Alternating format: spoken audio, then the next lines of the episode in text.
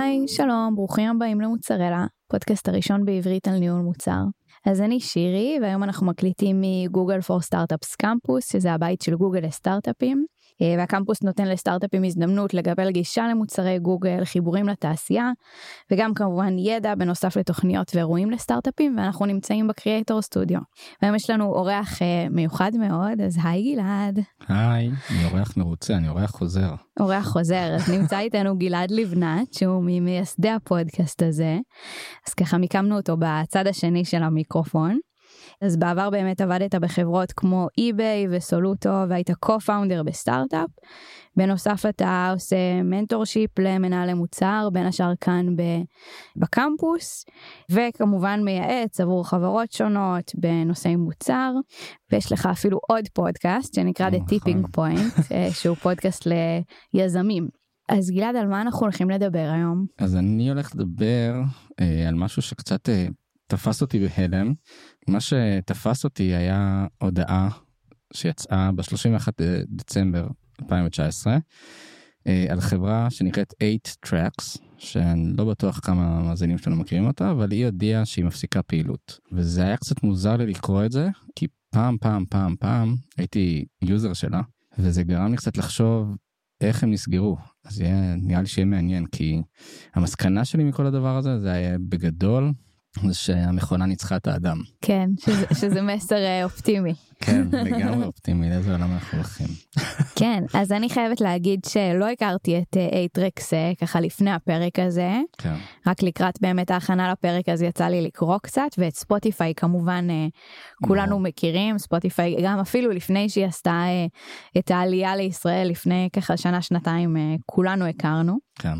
אז באמת מעניין ככה לנסות ולהשוות בין החברות האלה, אבל בואו נקדים וטיפה נסביר על ככה מה זה שוק הסטרימינג. אז באמת שוק הסטרימינג זה שוק שהוא גם ככה קצת אה, התפרץ לעולמנו.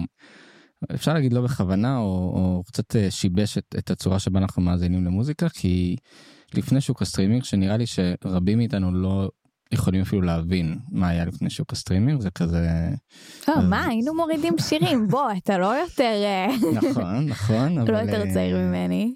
אבל בעצם זה, זה מאוד נכון היינו מורידים שירים רוכשים שירים כדי שאף אחד לא פה זה כן לא שלא יבואו אה, לאזוק אותנו. ובעצם כל אחד היה מנהל את הספריית מוזיקה שלו של עצמו משלו בונה לעצמו פלייליסטים ודברים כאלה ו- ובעצם היית שומע מוזיקה על ידי הורדה או רכישה של של אה, השירים ו- ובעצם ברגע שהגיע עולם הסטרימינג לתעשיית המוזיקה השתנו השתנה הכל זאת אומרת הייתה לך פשוט פלטפורמה שהייתה מחזיקה לך את כל השירים וזה עולם מאוד מאוד קשוח כי מצד אחד אתה צריך טכנולוגיה מאוד חזקה כי אתה רוצה שממש תוך שנייה שני, שתיים ה user שלך יתחיל לשמוע את המוזיקה.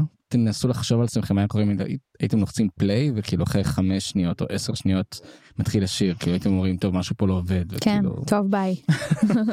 אה, ומהצד השני החברות האלה כל החברות שעושות אה, סטרימינג אה, הן עובדות מאוד צמוד עם הלייבלים כי יש זכויות יוצרים והכל והן משלמות המון כסף לחברות שמחזיקות את הלייבלים האלה באזור ה-70% מההכנסות שלהם שזה כאילו המון וזה זה ככה דורש המון מצד, מצד הסטארט-אפים האלה שגם צריכים טכנולוגיה מאוד חזקה גם צריכים הסכמים דרקונים עם החברות החברות שמחזיקות את הלייבלים אבל זה שוק שעובד עובדה. אז, אז זה בעצם השוק ואנחנו בוא נצלול קצת ל- כן, לחברות. אז, אז אה, אנחנו בעצם מדברים על שוק שהוא שוב הרווחים בו to begin with הם מאוד מאוד אה, כן. כנראה נמוכים או מאתגר להיות שם מצד לגמרי. אחד בגלל שצריך יכולות מחשוב מאוד מאוד חזקות מצד שני בגלל שרוב הרווחים הולכים ללייבלים וזה עוד לפני שבכלל התחלנו לדבר על אה, על מכונות ועל אלגוריתמים כן. ועל machine learning כאילו זה כבר לגמרי. אז כמו שאמרתי בסוף דצמבר חברת אייטרקס הודיעה שהיא נסגרת אחרי 137 חודשים שזה תקופה מאוד מאוד יפה לסטארט-אפ. והחברה שאני משווה אותם אליהם זה ספוטיפיי. הסיבה היא הם ממש תאומות שהופרדו בלידתן כאילו שתיהם הוקמו ב2006 שתיהן יצאו לשוק ב2008 עד 2013-2014 הייתה להם צמיחה מאוד מאוד יפה ושם הדרכים שלהם התפצלו. נתחיל קצת עם ספוטיפיי ספוטיפיי כמו שאמרנו הוקמה ב-2006 על ידי דניאל אק ומרטין אה, לורנצון.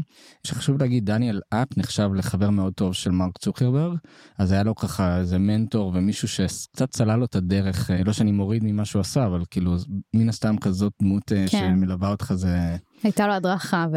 כן לגמרי והם באמת בשנים הראשונות התמקדו רק בהגדלת ספריית המוזיקה שלהם. זאת אומרת, היום אה, יש להם לדעתי 50 מיליון שירים בספרייה שלהם, שזה מטורף, והם התמקדו רק בזה מתוך כוונה שהרבה שירים יביאו הרבה אנשים, הרבה מאזינים.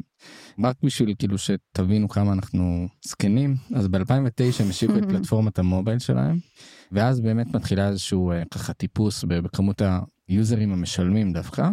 אז במרץ 2011 הם אומרים שיש להם מיליון יוזרים משלמים, אה, באוגוסט 2012 אה, יש להם כבר 4 מיליון יוזרים משלמים, במרץ 2013 גם חצי שנה אחר כך כבר 6 מיליון, זה אומר שתוך שנתיים הם הכפילו את עצמם פי 6, שזה קצב צמיחה משוגע.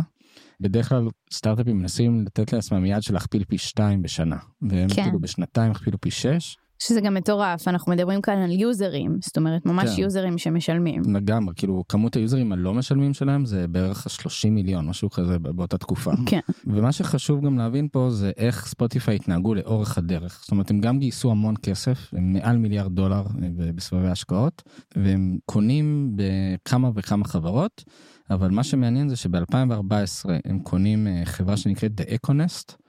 שהיא מתמחה ב machine learning והתאמת מוזיקה למשתמש. וגם שנה לאחר מכן הם, הם רוכשים חברת ייעוץ שנקראת Seed אה, Science שהיא גם מתמחה ב data science ו analytics.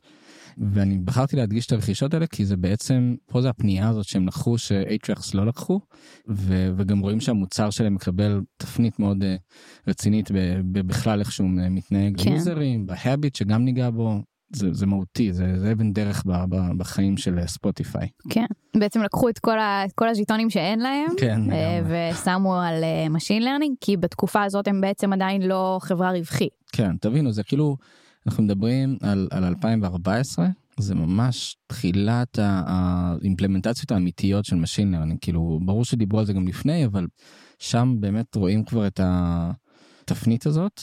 ב-2011 מדברים על הפסדים של הפסדים של 60 מיליון דולר למרות אה, הכנסות של רבע מיליארד דולר.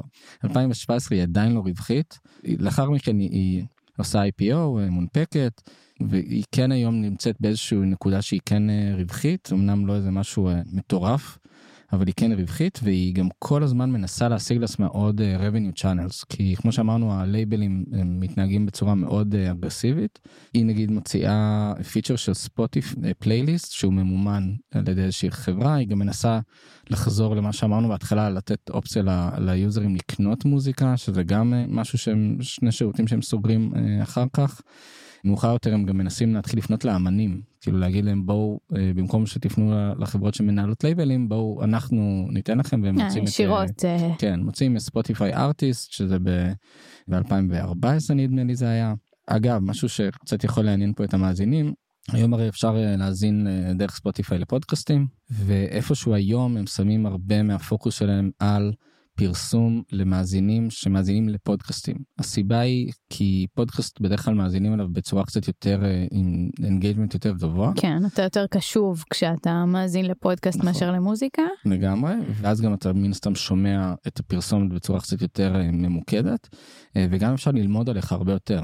אם אתה מאזין קבוע של מוצרלה, אז כנראה שלא יודע, קורס בניהול מוצר יכול להיות רלוונטי אליך, או משרות של ניהול מוצר, כן. והם יכולים לפרסם את זה שם. גם כדי לתת הוכחה לזה הם, הם קונים את אה, גימלט בתוכן כזה שמוציא המון המון אה, יש לו פודקאסטים מעולים וגם את האפליקציה אנקור בשבוע אחד הם קונים את שניהם ב-350 מיליון דולר. גם פה רואים רואים שהם שמים את הז'יטונים שלהם כן. על העולם הזה. אבל באמת אפשר לראות ככה שלמרות הגודל והסקייל של הדבר הזה א' שהם עדיין אה, נמצאים בתזרים אה, רווחים אה, מאוד מאוד טייט ועדיין בוחרים להשקיע בטכנולוגיות שהן יחסית לא הכי בשלות בשוק. לגמרי. שזה... לגמרי. באמת נעבור ל-Atrax. מי שלא מכיר ונראה לי שרובנו לא מכירים אז היא התחילה כפלטפורמה ליצירת פלייליסטים שמינימום שמונה שירים מפה השם והשירים היו מקושרים באמצעות לינקים או אפילו אנשים היו מעלים את השירים אה, ידנית לתוך המערכת ובונים פלייליסט מתייגים את הפלייליסט בכל מיני אה, את יודעת chill fun whatever וככה פלייליסט הייתה קיימת. מהמם. היזם דיוויד פורטר באחד הראיונות שקראתי איתו הוא אומר שהוא קיבל את ההשראה מתוך סצנת הדי-ג'ייז שהייתה אה, אז בלונדון והוא אמר שבכל אחד מאיתנו מסתתרת די-ג'יי והוא אמר שאת הרעיון למוצר עצמו הוא שאב מזה ש...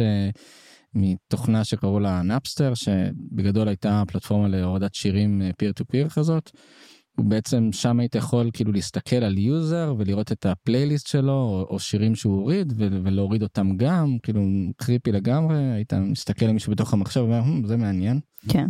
זהו אז, באמת כמו ספוטיפיי כמו ב2006 עלו עם מוצר ב2008 ב2009 הם חווים גדילה משמעותית שבחודש אחד כמות היוזרים היוניקים שלהם קפץ מ-30 אלף ל-300 אלף שזה קפיצה משוגעת וזה גם הוביל אותם לסבב השקעה מאוד מוצלח מאחת הקרנות היותר מבטיחות אה, בעולם שנקראת אה, אנדריסן הורוביץ שאגב יש להם אחלה פודקאסט ממליץ. ועוד אגב אנדריסן הוא אה, זה שהתווה את המושג product market fit הוא גם אחד המייסדים של נטסקייפ הקרן עצמה היא קרן ממש מעולה כאילו השקיעה בחברות כמו פייסבוק ואינסטגרם וגיטאב. והפורטפוליו שלהם ממש כאילו משוגע ובוא נגיד שהם בוחרים להשקיע בך כנראה שאתה עושה משהו כן, טוב. כנראה שאתה נמצא במקום טוב עם אה, חברה טובה. כן לגמרי. זהו אפילו ב2011 HX נבחרת אה, כאחד מחמישים האתרים הכי אה, טובים באינטרנט שאלוהים ישמור פעם היה מדד כזה. והם מוצאים אה, אפליקציה לאנדרואיד ו- ולווינדוס וחווים אה, שגשוג מטורף. וב-2014 שיש להם כבר 8 מיליון משתמשים חודשיים אז מתחילים לראות את העצירה ואת ה- אפילו את ההידרדרות. באותה נקודה אה, ספוטיפיי קונים אה, נכנסים מאוד חזק לעולם ה data science. ב-2016 ההאטה והירידה בכמות היוזרים מתחילה להיות הרבה יותר משמעותית. גם נדרשת להפסיק לעשות סטרימינג בגלל העלויות המאוד גבוהות של זה והיא הופכת להיות מעין פלטפורמה שרוכבת על יוטיוב. קיצר הסדקים מתחילים להיות אה, גדולים יותר. הם גם מנסים לעשות כל מיני שותפויות עם כל מיני חברות כדי להביא עוד אנשים שיבנו להם פלייליסטים האנשים שבונים להם פלייליסטים הם קראו להם די.ג'יי שזה שם קליט כן. והם עושים כל מיני תחרויות לדייג את הדי.ג'יי ולתת להם פרסים והכל כן. בשביל שהדי.ג'יי ימשיכו לעשות פלייליסטים כדי שיהיו עוד מאזינים. אז בעצם דיברנו ככה על שתי החברות הבנו שהיה איזושהי עלייה מאוד מאוד גדולה זאת אומרת כן. שתי החברות סוג של התפוצצו מבחינת אה, כמות יוזרים מבחינת השמעות ודברים כאלה לגמרי. ואז בעצם אנחנו מגיעים לאיזושהי נקודה שפה אנחנו סוג של אה, מזהים את התפנית. נכון 2014 אה, התפנית שהם הם המשיכו לטפח את הדי.ג'יי שלהם והם הם אמרו חבר'ה הולכים רק ל machine learning ו data science. מן הסתם יש פה עוד גורמים כאילו גם דיברנו על היזמים שהם היו מקושרים למרק צוקרברג. אלף ואחד אה, משתנים תשאלו אה, כל חבר שלא נמצא בביצת הניהול מוצר והוא יגיד לכם אה הם בטח גם את זה לא עשו נכון. יש המון מה ללמוד מזה. בוא ננסה לפרק את זה זאת אומרת ננסה להבין למה 8tracks אה, כן. לא הצליחה וספוטיפיי כן אם אנחנו מנסים ככה הכי לפשט את זה. כן. נראה לי שנתחיל מפוקוס כי כי פוקוס זה משהו שמאוד קל לאבד אותו מאוד קל להגיד אה יש פה עוד איזה הזדמנות בוא נעשה עוד איזה משהו ונראה אם זה תופס. ואפשר להגיד בשורה התחתונה ש-8tracks התמקדו באנשים שהם, שהם בעיקר הדי-ג'ייז. בספוטיפיי התמקדו באמת במאזינים שהם נכנסו לעולם של ה artist רק מאוד מאוחר כאילו כמעט עשור אחרי שהם התחילו לעבוד. אז אפשר להגיד שהפוקוס שלהם רוב הזמן היה על מאזינים ואמרנו גם להגדיל את ספריית המוזיקה כדי ש... ש... יגיעו עוד מאזינים והם לא התמקדו באלה שיצרו להם פלייליסטים גם היום אפשר ליצור פלייליסט בספוטיפיי אבל זה לא ה main זה לא הפוקוס. כן, טוב כי לספוטיפיי יש מישהו אחר שבונה להם את הפלייליסטים שזה בעצם כל המכ... המכונה שאנחנו מדברים עליה. אז התוצאה בעצם של הפוקוס זה ש-8tracks נוצרו להם פלייליסטים שהם מאוד uh, קונטקסטואליים. לעומת זאת בספוטיפיי כשהתחילו לבנות את, ה, את הרשימות אז הפוקוס היה על genres על, על סגנון של פלייליסט זאת אומרת משהו שיותר אה, רוק או קצבי לספורט, או כן. שקט כן. דברים כאלה. וכאן זה דווקא איזושהי הנחה שבתור מנהל מוצר אני חושב שהיה מאוד קל לעשות A-B test כוכבית מי שרוצה דיברנו גם על A-B test בפרק 80. פשוט קח כן, קבוצת יוזרים. כן. ו... שהם הם מבוססים על ג'נרס והם מבוססים על קונטקסט ותראה לא- לאיזה לאיזה פלייליסט יש יותר engagement. כמה פעמים שומעים אותם כמה פעמים חוזרים אליהם אז נראה לי שב-8tracks הלכו על איזשהו אה, היפותזה של אולי לא באמת בדקו אנחנו לא יודעים לא דיברנו עם מנהל מוצר שם אבל כאילו זה ככה זה נראה מהצד. כן, אני חושבת ששוב, זה גם, זה גם המוד שהיה אז. זאת אומרת, אם אתה חושב על, אני הולכת לחנות דיסקים וקונה דיסק. נכון נכון אני קונה דיסק ואני מקבלת 13-14 שירים של אותו אומן שיש שם איזשהו קשר קונטקסטואלי. נכון אני פחות עכשיו אקנה כאילו או אין לי אופציה לצרוך כל כך משהו שהוא פר אה, ז'אנר נגיד שירים קצביים. נכון. כי מאוד קל כאילו בדיעבד לבוא ולהגיד אוקיי ספוטיפיי הלכו על ז'אנר כולם אה, רוצים לשמוע שירים קצביים כי זה מה שהם שומעים שהם רצים אבל כאילו אם אנחנו חושבים על הראש של אז נכון. יכול להיות שכאילו דווקא הקונטקסטואלי היה יותר make sense. נכון. תשמעי גם היום יש אנשים שהולכים אחרי אמן מסוים כי מאוד אוהבים את הסיפורים שהוא מספר באלבומים אבל. אבל עדיין יכול להיות שכשאתה רק רוצה to push play וכאילו לשמוע בדיוק. מוזיקה לא בא לך לפעמים להתעסק בדברים האלה. אני מבין מאוד טוב למה הם הלכו אחרי ההנחה הזאת כן. הייתי הייתי שמח לדעת מה היה אם היה תוצאה של מבחן אה, A/B test אה, שהם עשו על זה. לגמרי. הדבר אוקיי. הבא שרציתי לדבר עליו אה, זה הנושא הזה של scale. בסוף כשאתה בונה מוצר אתה צריך גם לחשוב איך הוא how it will scale. אנחנו רואים שב-8tracks לא בנו מערכת שיודעת לייצר פלייליסטים ב-scale. כאילו זה כל הזמן היה תלוי בדי-ג'אים האלה שיבנו עוד ועוד אה, פלייליסטים. ולעומת כן. זאת בספוטיפיי מן הסתם בחרו במכונה שתייצר את הפלייליסטים האלה ואז אתה פשוט רואה שב-scale הדבר הזה לא בדיוק. הופך להיות אה, scalable. ששוב שאנחנו בעצם מניחים על סמך הפעולות שהם עשו זה שהם נורא ניסו ככה לתגמל את הדי-ג'אים ולעשות תחרויות וזה שהפלייליסטים נהיו איזשהו צוואר בקבוק זאת אומרת לגמרי. שלא היו להם מספיק פלייליסטים ואולי בגלל זה הם בחרו ככה להתמקד בדי-ג'אים ולתמרץ אותם. לגמרי. כשאנחנו בונים מוצרים אז, אז באמת כשאנחנו עושים את התזות ואת המבחנים שלנו אז לא צריך באמת לחשוב על scale. once לקחנו איזושהי החלטה זה משהו שצריך לשבת לנו ב-back of our head של כאילו רגע האם אנחנו בונים עכשיו איזשהו מוצר שהוא ספציפי ללקוח שביקש איזה משהו ואז כאילו נבוא איתו ללקוח אחר ויגיד לנו מה זה החרא הזה. זה חייב להיות לנו במאחורה של הראש של כאילו רגע האם עוד אנשים הולכים לקנות את זה או שאנחנו סתם נכנסים פה לאיזה גחמה של איזה מישהו שאומר לא אני חייב איזה משהו ולפני שאנחנו ניגע בהרגלים אני כן רוצה שניגע קצת בנושא הזה של אה, אני קראתי לזה מודלים. ספוטיפיי יש כאילו מודל מאוד פשוט יש לנו מאזינים בוא ניתן להם מוזיקה והמודל של HX זה מודל שהוא נקרא marketplace שבעצם אתה צריך להביא שני סוגי יוזרים לשולחן די-ג'אים ומאזינים ואתה גם צריך שיהיה להם איזשהו בסיס ל- לעשות אה, טרנזקציות ביניהם מה שנקרא. בדיוק. זה אומר שהדי-ג'יי צריכים לבנות פלייליסטים ואז המאזינים מקשיבים. עכשיו זה אומר שמבחינת marketing אתה צריך להביא המון המון אנשים. יש אה, לך גם שני סוגים של פרסונות מאוד מאוד אה, שונים אחד מהשני נכון נכון אה, שזה גם אומר אולי איך אני בונה את ה-UX ואיך כן. אני כאילו זה זה שתי, פי שתיים. עבודה. כן שתי חוויות שונות לגמרי אני גם יכול פה גם להבין אה, כאילו זה תקופה כזאת של סושיאל כאילו פייסבוק בדיוק התפוצצו וכזה היה כזה הכל יהיה סושיאל כולם יעשו הכל בשביל כולם. כן, כולם וזה- ישתפו הכל.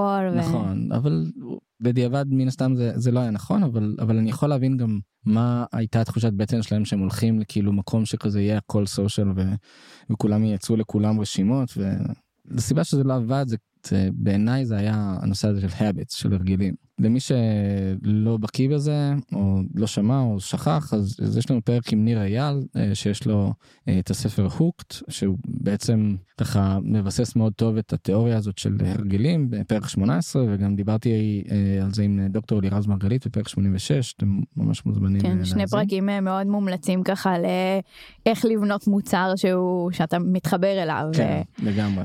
הרגל הוא בקצרה אה, טריגר, טריגר אה, יכול להיות חיצוני, סביבתי.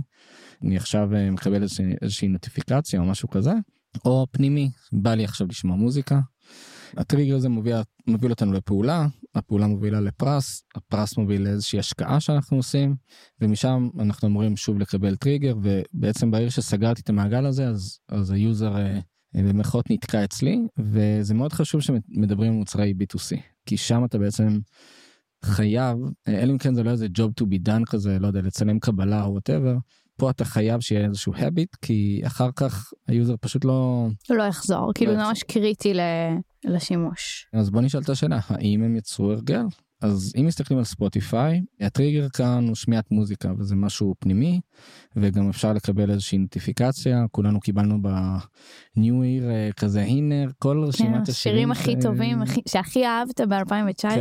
כן, מלא אנשים העלו פוסטים כזה של הנה הפודקאסטים ששמעתי והנה האלבומים ששמעתי ודברים כאלה אז אז כן זה גם טריגר חיצוני גם טריגר פנימי והפעולה היא ממש פשוטה כאילו תיכנס תלחץ play ותשמע את המוזיקה שבחרנו בשבילך. הפרס הוא כאן לקבל שירים חדשים שלא בהכרח שמעת. ההשקעה בעצם אה, השלב האחרון זה בעצם שסימנתי שיר בלייק עם הלב או שהוספתי אותו לפלייליסט ועכשיו הוא שלי וגם המערכת עכשיו יודעת איזה שירים אני אוהב ובעצם עוד יותר יהיה לי קשה לעבור עכשיו לפלטפורמה אחרת. בדיוק שזה נראה לי כאן ה, כאילו הנקודה הכי חשובה שבעצם כאילו ברגע שעשיתי לייק או הוספתי לרשימת השמעה זה הרגע שבו אני בעצם מקבלת כבר באותו רגע תגמול על זה או את הפרס. נכון כי בעצם סימנת חמישה שירים בלייק אז אחרי כמה שעות או ימים פתאום יגיד לך בנינו לך רשימה חדשה לפי כל השירים שאת אוהבת בדיוק ויכול להיות? שהסגנון שלי משתנה עם הזמן או שאני רוצה כל פעם להאזין למשהו שהוא טיפה אחר וככה יש לי בתוך ספוטיפיי את כל הרשימות שלי זאת אומרת. את כל, את כל הסוגי מוזיקה שאני אוהבת שזה גם מקשה לעבור לפלטפורמה אחרת אבל גם נותן לי איזושהי הרגשה שהם מכירים אותי כן. אה, שזה גם פרס תגמול מאוד מאוד גדול. אגב תעשו איזה ניסוי קטן במשרד שלכם לכו למישהו שיש לו נגיד אפל מיוזיק ותגידו לו בא לך לעבור לספוטיפיי? והוא יגיד לכם אבל כל השירים שלי באפל מיוזיק עכשיו ברור שכל השירים הם בשתי הפלטפורמות. מה שהוא בעצם אומר זה שאפל מיוזיק מכירים אותי כל כך טוב שחבל לי על כל כן. המאמץ שעשיתי עד היום שזה hook די כן, רציני. זה hook די רציני, זה גם סוג של אה, עלות שקועה כזאת, זאת אומרת כבר השקעתי, אז מה עכשיו אני אעבור, גם אם יש אפליקציה יותר טובה, כן. גם אם ספוטיפיי ייתנו לי שירים מותאמים יותר טובים נגיד, אני לא אעבור. נכון ומן הסתם החברות האלה בחיים יעשו איזה API לפרפרנס שלך אה, אז בוא נסתכל על הרגלים של Atrax בדיעבד רואים שההרגל של Atrax בנו היה די שבור כלומר הטריגר כאן הוא די זהה אה, טריגר חיצוני זה יש פה רשימה שאנחנו חושבים שהיא דומה למה ששמעת אה, למרות שבדיעבד יודעים שהיכולת להתאים לא הייתה כזאת גבוהה. אה, טריגר פנימי הוא באמת הרצון שלי לשמוע מוזיקה. הפעולה גם זהה תיכנס תלחץ play ופה אנחנו עוברים לפרס.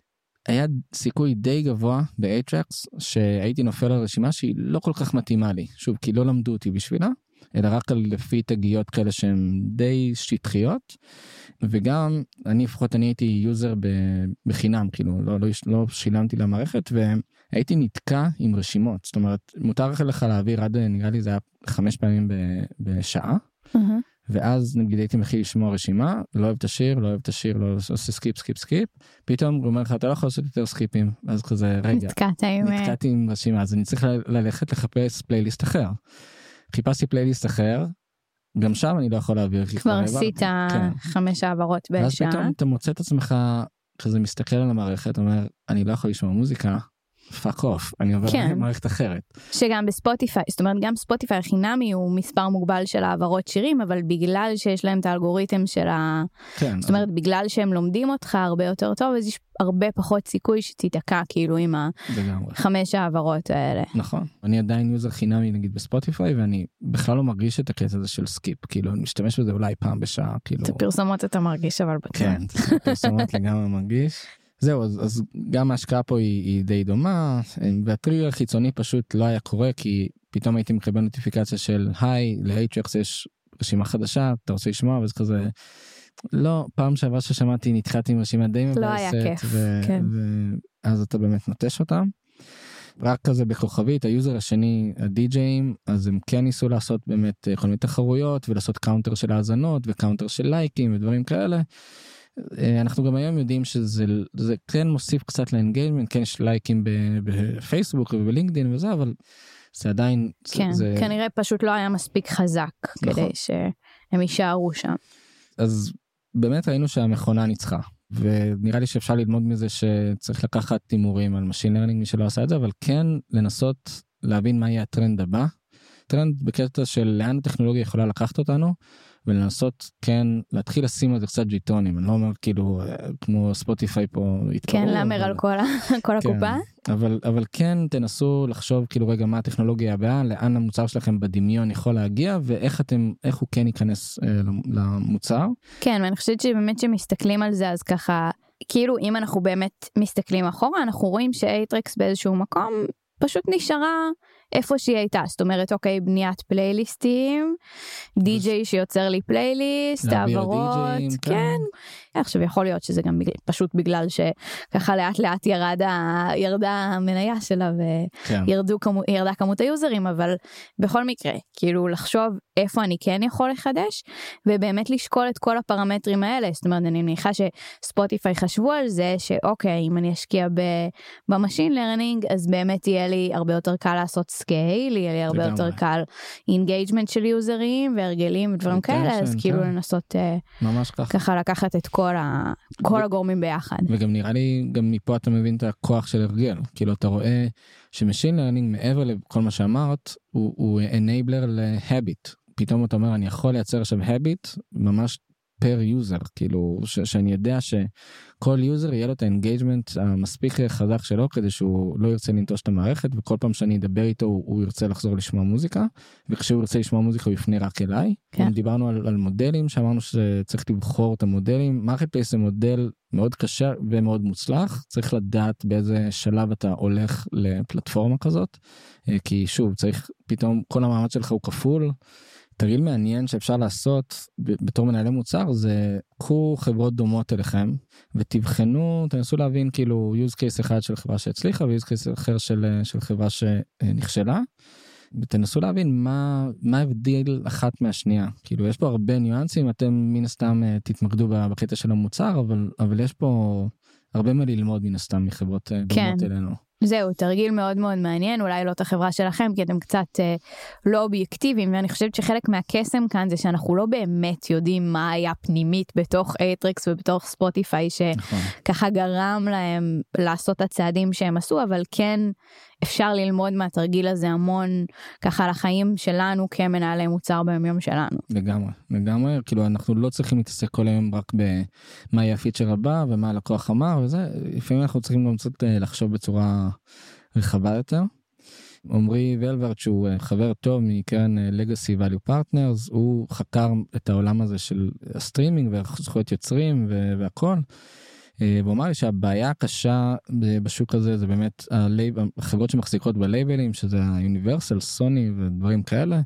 והן יוצרות אה, מצב כמעט בלתי אפשרי לסטארט-אפים בקטע של אם אתם רוצים לעבוד איתם חותמים על חוזים מאוד קצרים מעלים את המחירים כל הזמן.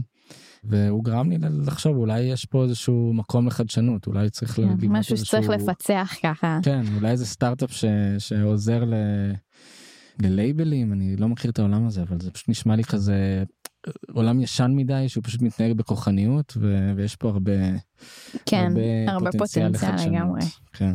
כן, אני חושבת שהיה ממש ממש מעניין ומלמד, ושוב, זה, זה מפתיע כמעט כמה אפשר ללמוד מככה שתי חברות, שאחת הצליחה, אחת נכשלה, כי הוא כן. נתח את זה, ובאמת יש כאן תובנות מאוד מאוד uh, חזקות לדעתי. טוב, אז תודה רבה שהאזנתם, אנחנו ממש מקווים שנהנתם מהפרק. אז תשתפו, תעשו לייק, תתייגו חברים שהפרק הזה יכול לעניין אותם, ותדרגו אותנו כמובן באפליקציות הפודקאסטים שלכם, ותעשו subscribe בשביל לדעת כשיוצא פרק חדש. תודה רבה, ביי ביי. ביי.